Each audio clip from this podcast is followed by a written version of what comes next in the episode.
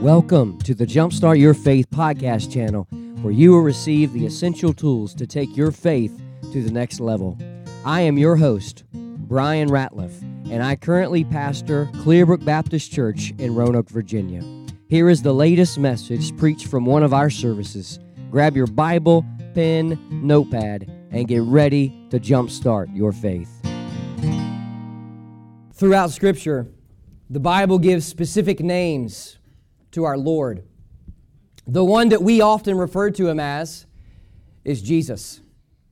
But I want you to know that from beginning to the ending of the Bible, from Genesis to Malachi, and from Ma- and Matthew all the way to the book of Revelation, we see numerous names given to him. The Bible records him as being the second Adam. The Bible calls him the advocate. The Bible calls him Almighty. Alpha and Omega. The book of Revelation calls him the Amen.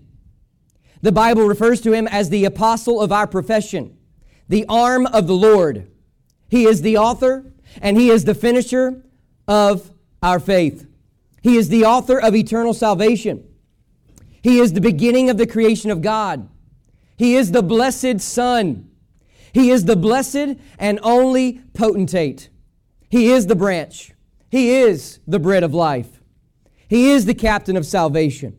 He is the chief shepherd. He is the Christ of God. He is the consolation of Israel.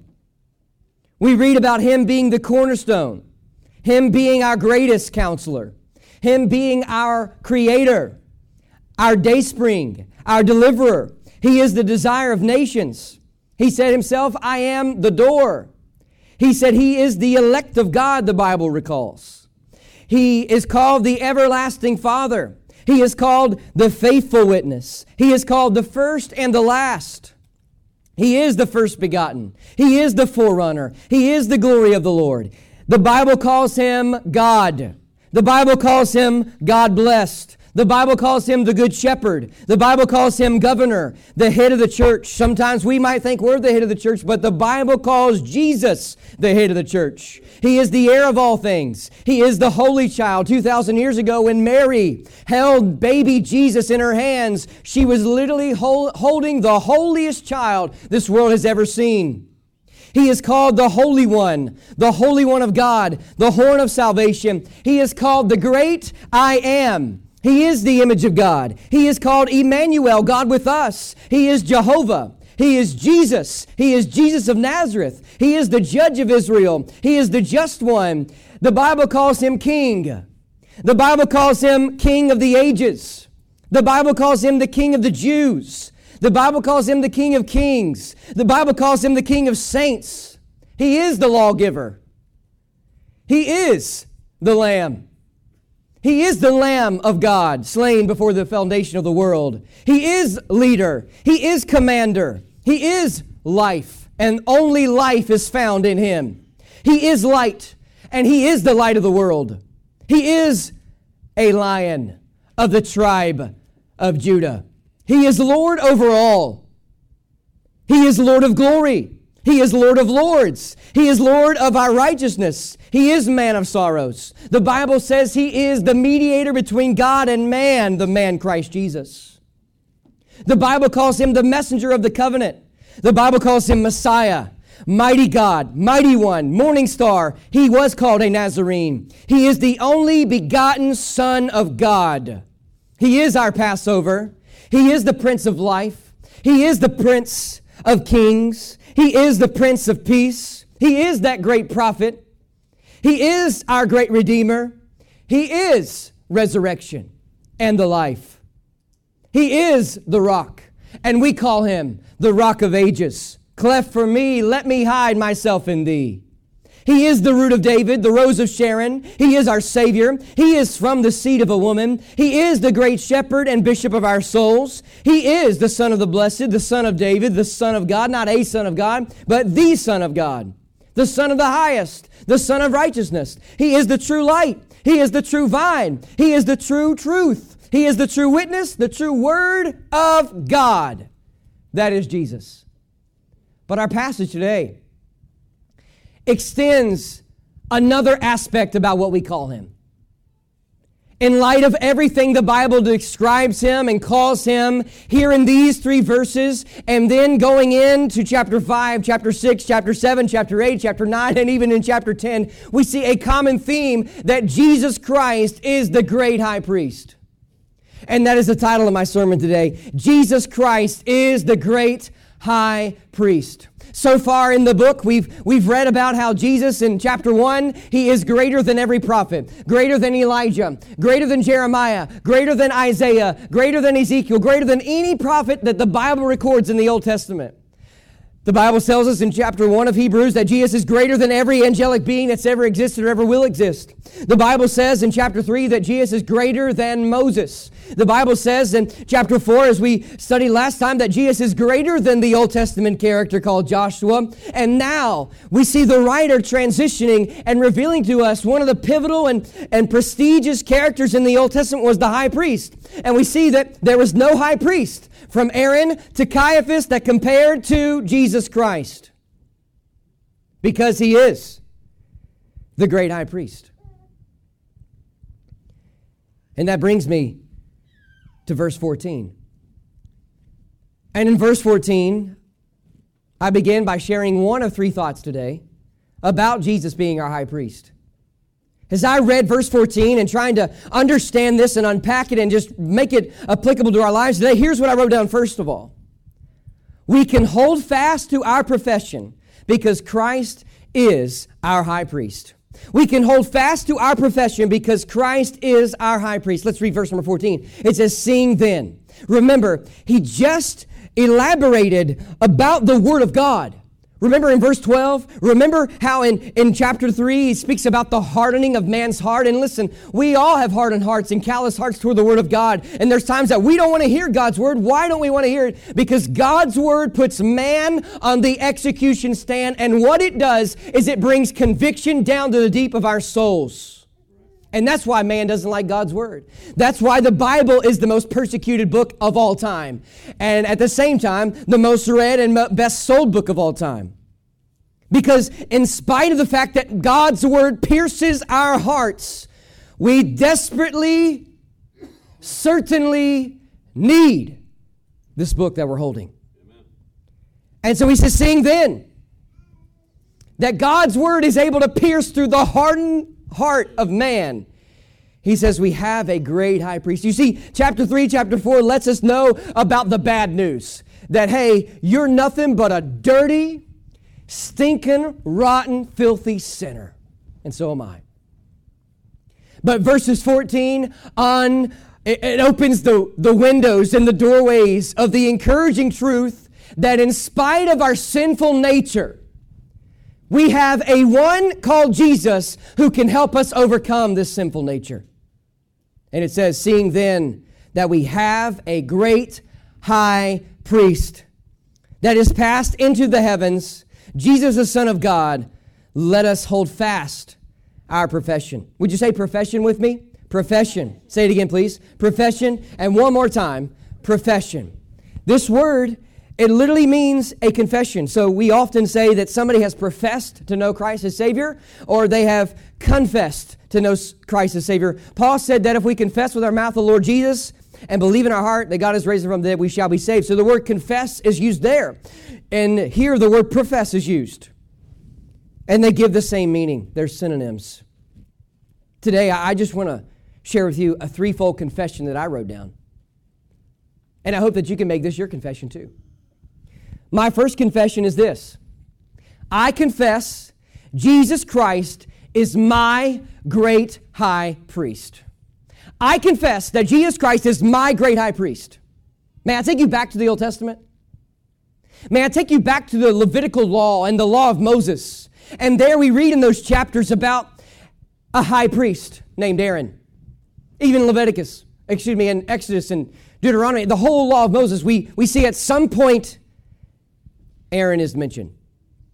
And Aaron became known as that high priest and, and there he would go in once and once a year the bible talks about the, the, the duty of the high priest. He would go into the temple or the tabernacle just depending on the, the context and season of, of israel's past and, and there they'd march into that holiest of holy places. And we are told that they would tie a rope at the ankle of the high priest because if he did one thing that was not precisely recorded in scripture the bible says he would be stricken dead by god so god was very precise on how this was done.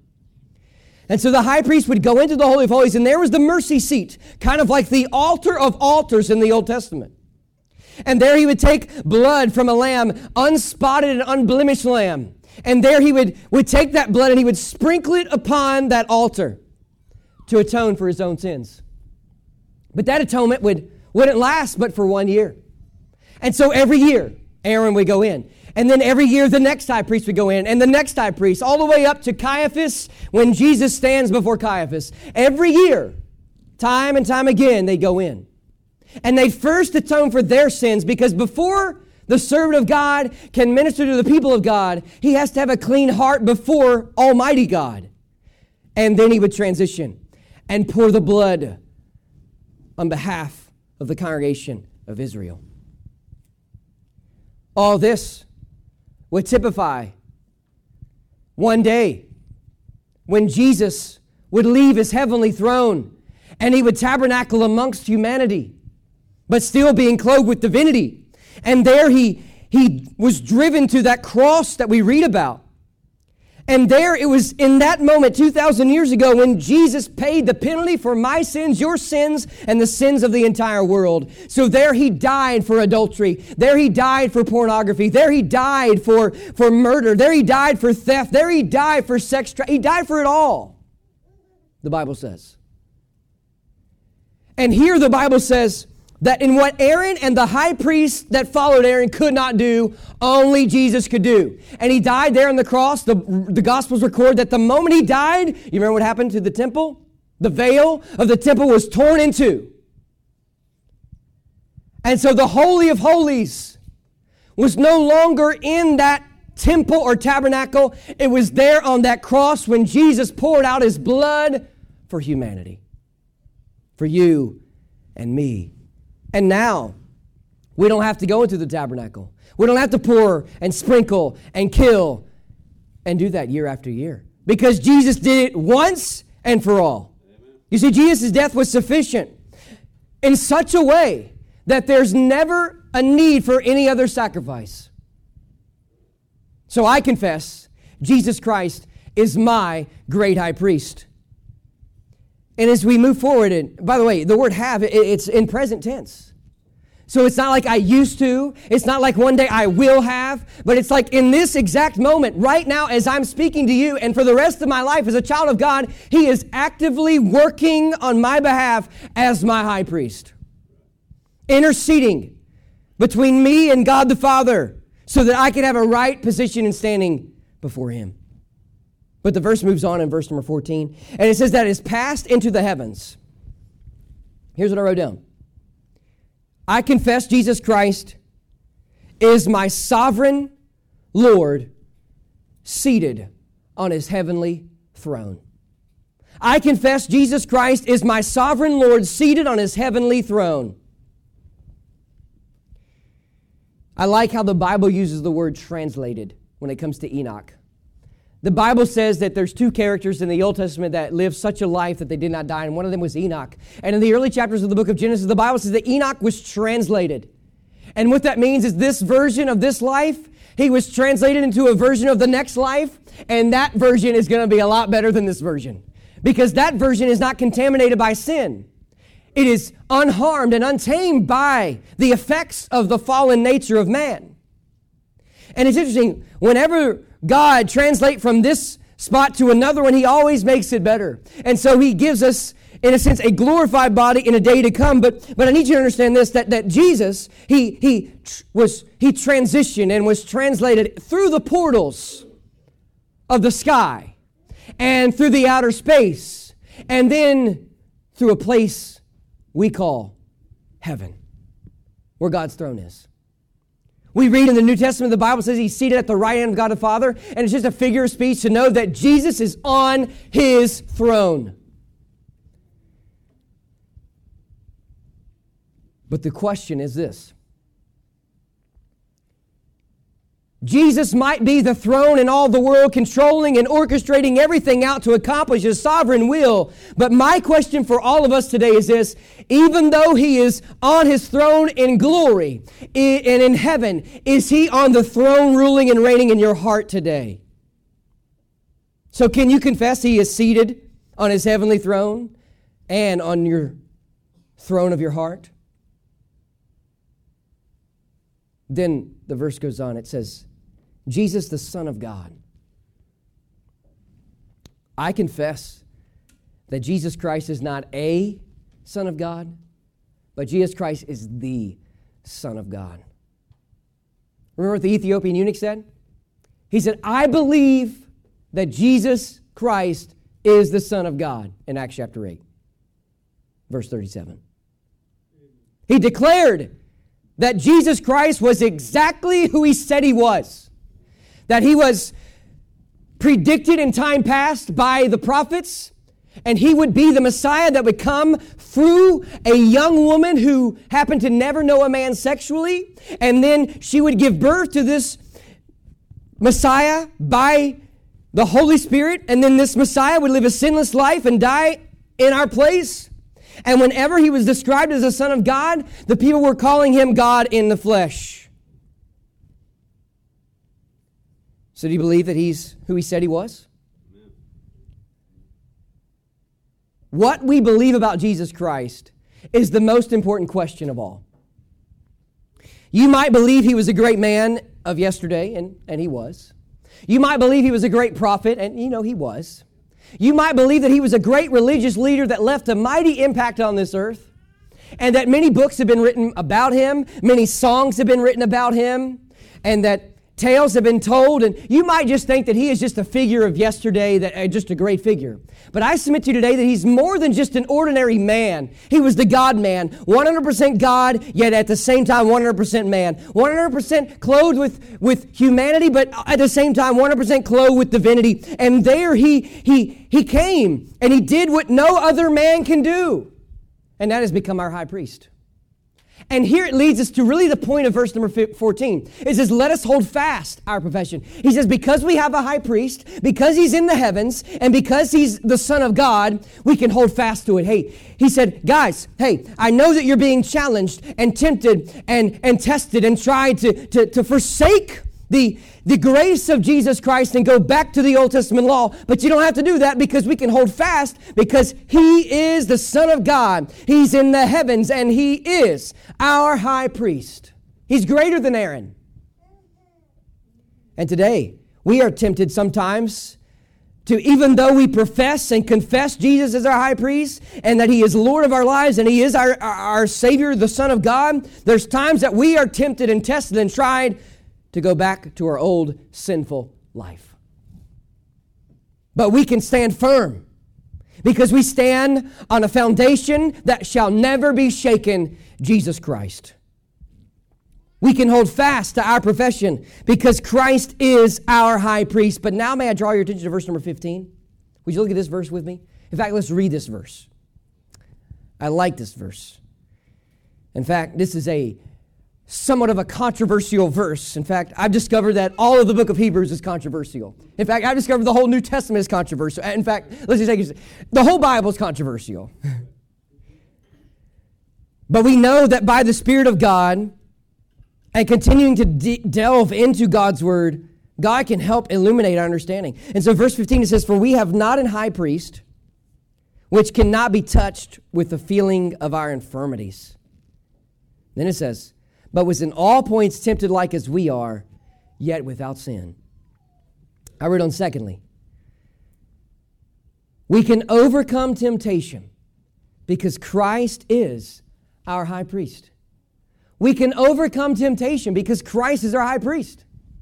You see, if He can allow us to be anchored and settled in our salvation and we can have assurance, then surely if He's able to save us to the uttermost, then, and as one preacher said, from the guttermost, He can surely give us the strength and capability to overcome our temptations. Notice verse 15, it talks about, it says that we, this high priest, you cannot touch him like you touched Aaron. You cannot touch him like you touched Caiaphas. He says, you cannot touch this guy. And here it gives, I believe it gives the idea that this, this is not an earthly high priest, but the heavenly high priest. And then I guess really the controversial part is it says that he was in all points tempted like as we are, yet without sin. I remember years ago when, when I first became a believer and, and I started really studying the Bible when I was in high school and reading it and, and studying it and diving in, I, I was asked this question. It's a question that I've continued to meditate on and ponder and think about and dwell on. Could Jesus Christ have sinned? It's a tough question.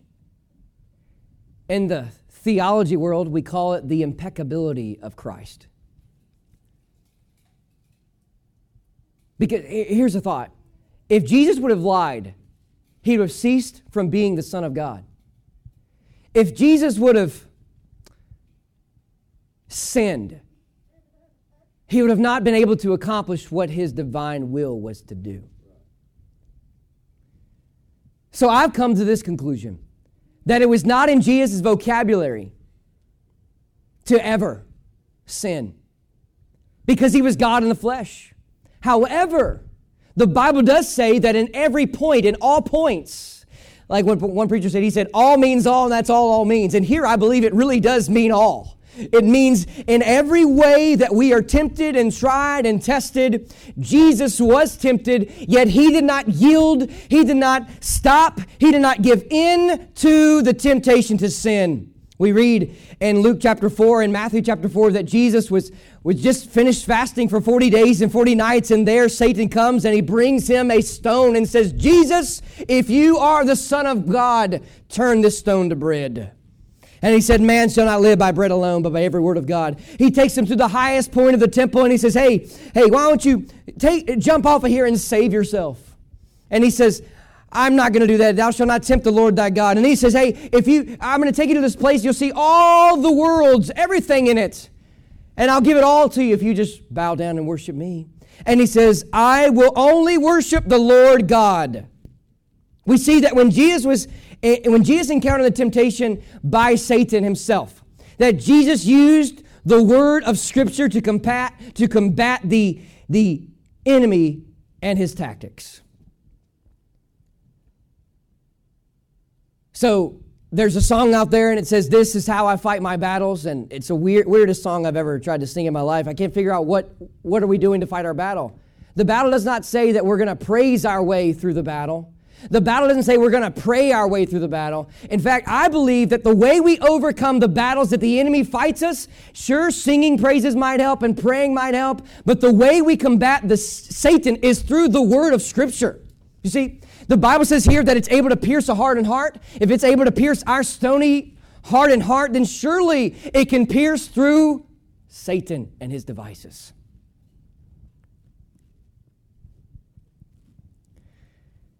And here's what I wrote down Christ can help us overcome our mental weaknesses. This word infirmities, it gives the idea of weakness. The word tempted, it means tested, tried, and or tempted. And he did all this without sinning. So if Christ overcame the mental battle in our minds, then surely he can give us the capability to do the same. And by the way, the battle in the spiritual war begins inside of our minds, not on our tongues and not on our actions. In fact, Paul said, let's think on good things. Let's think on pure things. Let's think on holy things, things that are just. In fact, the more of the Word of God we put in our minds, the more we'll dwell upon the Word of God, and the more we'll be able to pull out God's Word, His sword of the Word, and fight against the powers of darkness. But maybe the reason why the modern church and most Christians today are giving in to temptation is because they're not putting in the Word of God into their lives. We say, Yes, I believe in Jesus. Yes, He's my high priest. Yes, He's the Lord of my life. Yes, He's the Son of God, but I'm going to neglect to read God's Word. If we do that, then we're not going to have the mental capability. We're not going to have the mental strength to do it. And only through Christ are we able to do that. Then, then it bleeds over to this Christ can also help us overcome our physical weaknesses. So when we struggle mentally and we struggle physically, that is when that temptation, when we begin to, to, to think and to dwell upon those sinful thoughts, it transitions into actions. And, and the Bible says that we are, well, not only can we overcome that mental state, see, listen, you do not control what pops into your mind, but what you do control is what you meditate upon in your mind. And then the more we meditate on something, the more we're going to live it out. And so if we continue to meditate upon the things of the flesh, then we're going to live out the things of the flesh. That's why the Bible says, walk in the Spirit and you'll not fulfill the lust of the flesh. And then he can help us overcome mental, physical weaknesses, but then also spiritual. It's all a spiritual battle. So Christ can help us overcome our spiritual weaknesses. Everything we go through in life, it is spiritual. And because Jesus overcame, he can give us the power, He can give us the capability to do the same. There has no temptation taken you, but that which is common to man. But God is able.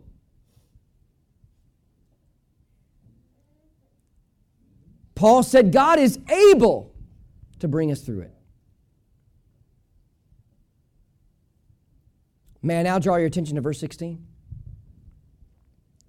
So far in verse number 14, we've talked about how we can hold fast to our profession because Christ is our high priest.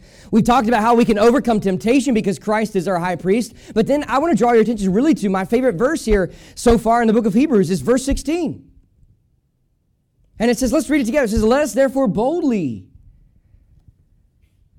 come unto the throne of grace, that we may obtain mercy and find grace to help in time of need.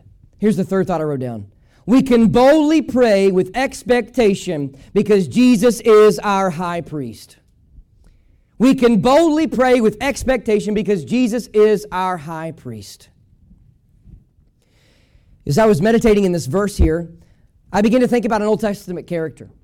No, it wasn't the prophets, such as Elijah or Jeremiah. No, it wasn't Gabriel or Michael. It wasn't Moses. It wasn't Joshua. And it was not Aaron that came to my mind as I read verse 16. In fact, it wasn't even a man that came to my mind. It was a woman in the Old Testament. Instantly, the Holy Spirit brought this character to my mind. Esther's life is a life full of great boldness and courage. And there's four main characters in the book of Esther. You have Esther, Mordecai, King Ahasuerus, and Haman.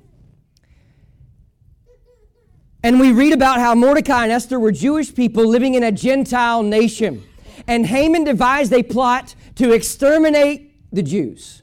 And that is nothing new.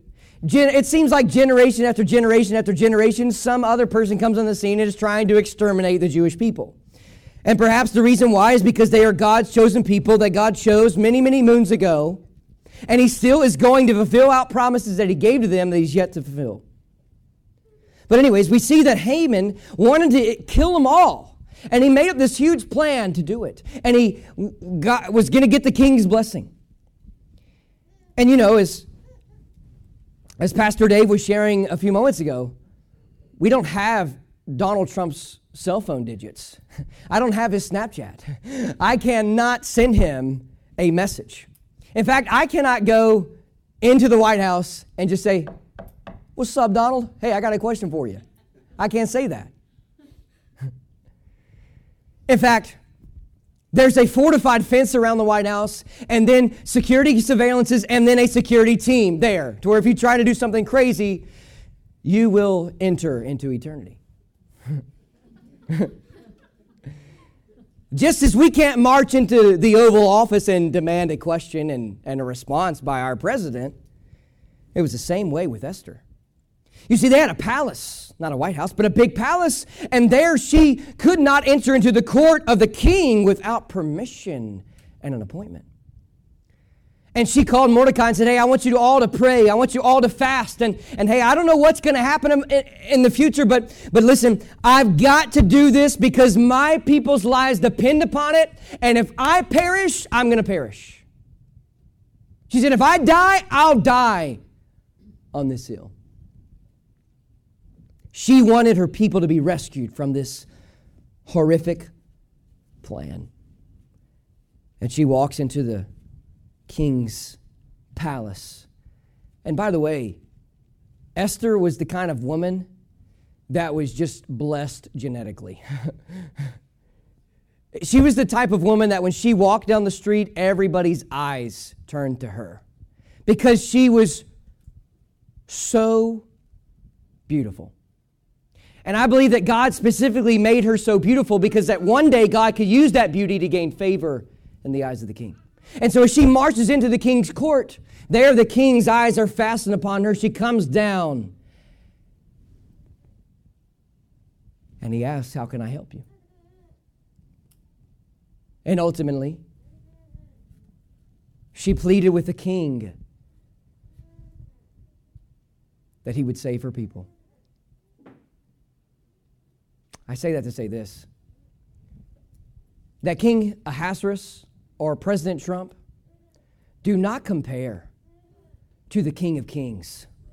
You see, this king that we have, we can, the Bible says, because Jesus is our high priest, because he's in heaven, because he's the Son of God, because he, he he's a high priest that can't be touched with our, our hands and our infirmities, and, and he was in all points tempted like as we are, but he overcame and did not sin. And he says, Let us therefore, because of all this, we can come boldly into the very presence of the throne of his gracious, majestic, sovereign throne.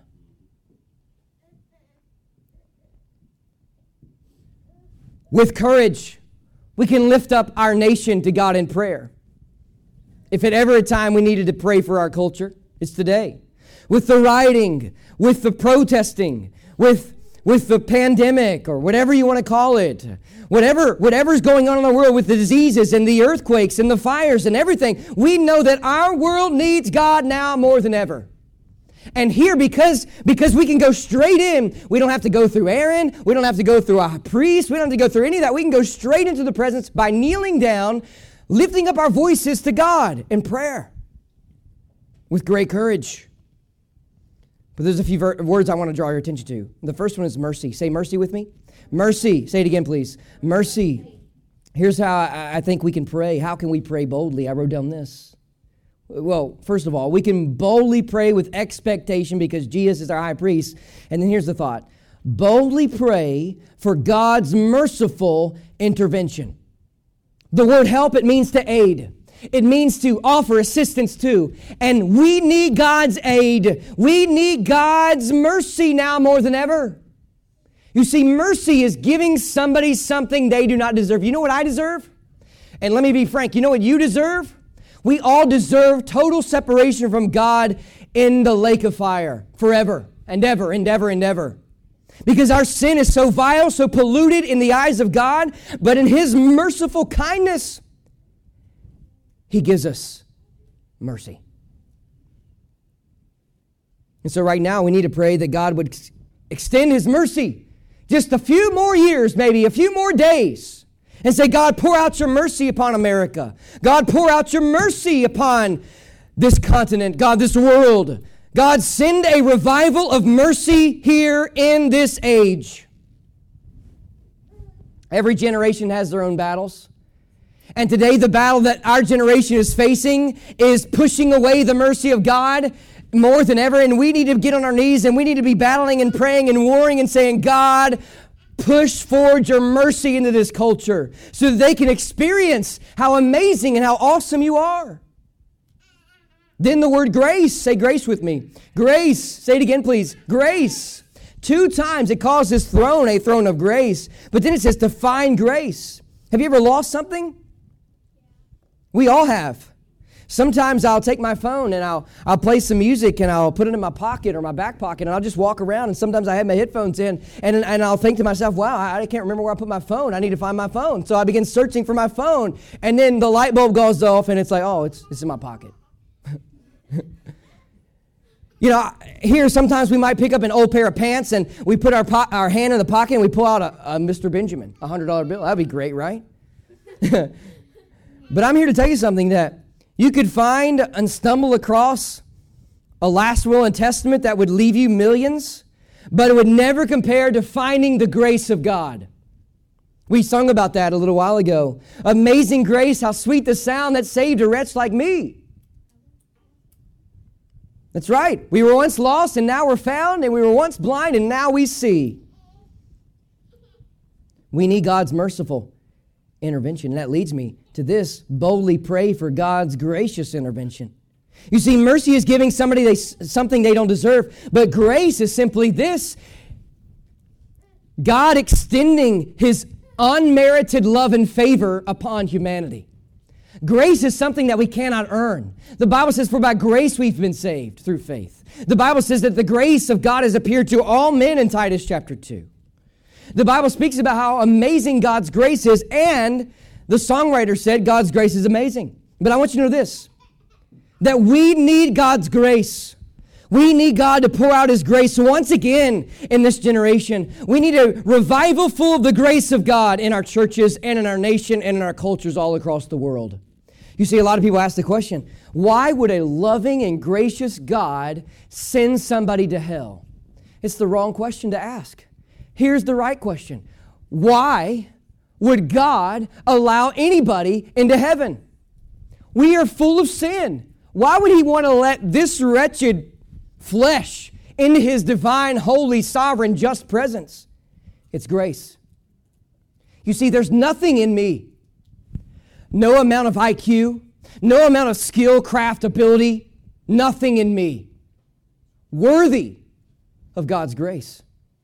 And before you get carried away, there's nothing in you either to, to merit that love and grace. And so I stumbled across God's grace years ago as a 16 year old young man.